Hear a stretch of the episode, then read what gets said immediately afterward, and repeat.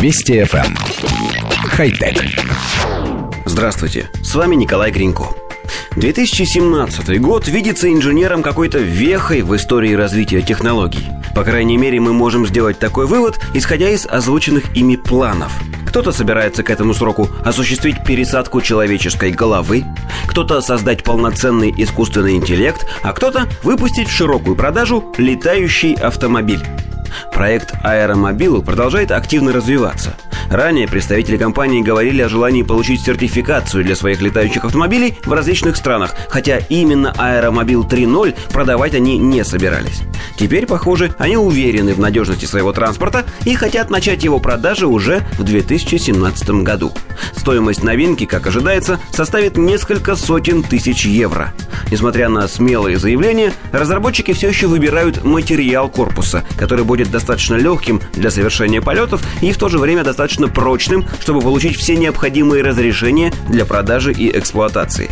Двухместный летающий автомобиль занимает на парковке стандартное место, а в качестве топлива в нем используется привычный бензин. Аэромобиль способен разгоняться до 160 км в час на дороге, расходуя 8 литров бензина на 100 км пути, и до 200 км в час в полете при расходе 15 литров топлива в час. Одной полной заправки хватит на преодоление около 700 км по небу. Финальная же версия по задумке производителей перейдет на гибридный двигатель, а количество мест будет увеличено до 4.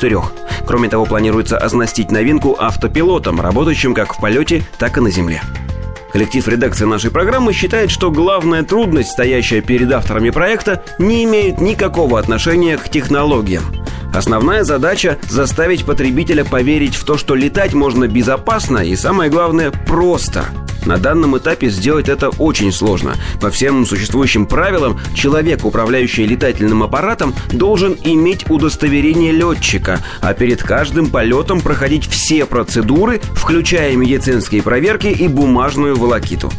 Подозреваем, что новое транспортное средство может погубить вовсе не топливный кризис, а вездесущая бюрократия. Хотя... Вести FM. Эм. Хай-тек.